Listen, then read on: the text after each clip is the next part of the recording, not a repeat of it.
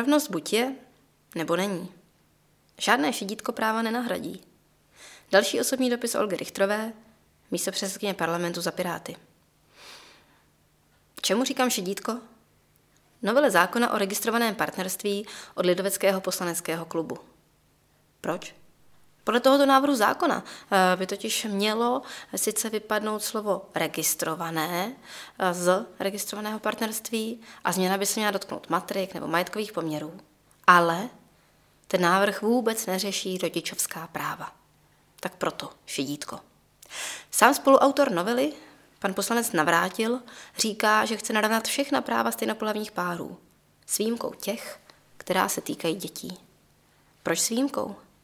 Každá výjimka znamená obrovskou nerovnost pro ty děti. Pro ty, kteří žijí s dvěma mámami nebo s dvěma táty. Pro ty by nemělo být žádné narovnání. Duchové rodiny tu zkrátka jsou, existují a žijí v právním poloprázdnu, bych tak řekla. Protože co jiného to je, když biologický rodič může zemřít, být dlouhodobě vážně nemocný, eh, může se stát spousta věcí a to dané dítě které je biologicky jednoho, ale stará se o něj i ten druhý, nemá žádný právní základ pro to, aby zůstalo ve své rodině. Často to je přitom rodina, kde žije celý život, ale ti, co se o něj starají, nejsou podle práva oba jeho rodiči. A to stejné se děje při překročení hranic Česka. Zase žádná práva pro to dítě. Někdy jsou problémy i při odletu na pouhou dovolenou s tím druhým, kdo není v papírech.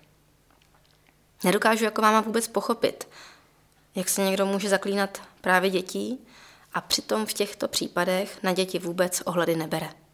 Kdo z nás ví, jakou orientaci bude mít naše dítě, když se narodí? Nikdo to nevíme, co má človíček ve vínku. I proto takové šidítko odmítám. Jsem ochotná přistoupit na mezikrok. Jiný název, ale zachování všech práv. Manželství a partnerství jako totožný institut. To je kompromis rovnost zachovává a ten odlišný název, ten já osobně vnímám jako dočasný. Jen to je prostě obrovský rozdíl oproti tomu návrhu poslaneckého klubu KDU ČSL, který duhové rodiny zcela pomíjí, ignoruje, jako kdyby neexistovaly. Rovné povinnosti jsou pro mě zkrátka rovná práva. Nemůžeme mluvit o rozvinuté demokratické společnosti, když po jedné skupině lidí chceme jen ty povinnosti. Ty všechny. A hlavně, pokud jednu skupinu vyčlenujeme z rovných práv, kde je záruka, že si někdo někdy nevybere skupinu další a bude upírat rovná práva jí. Toho bych se obávala.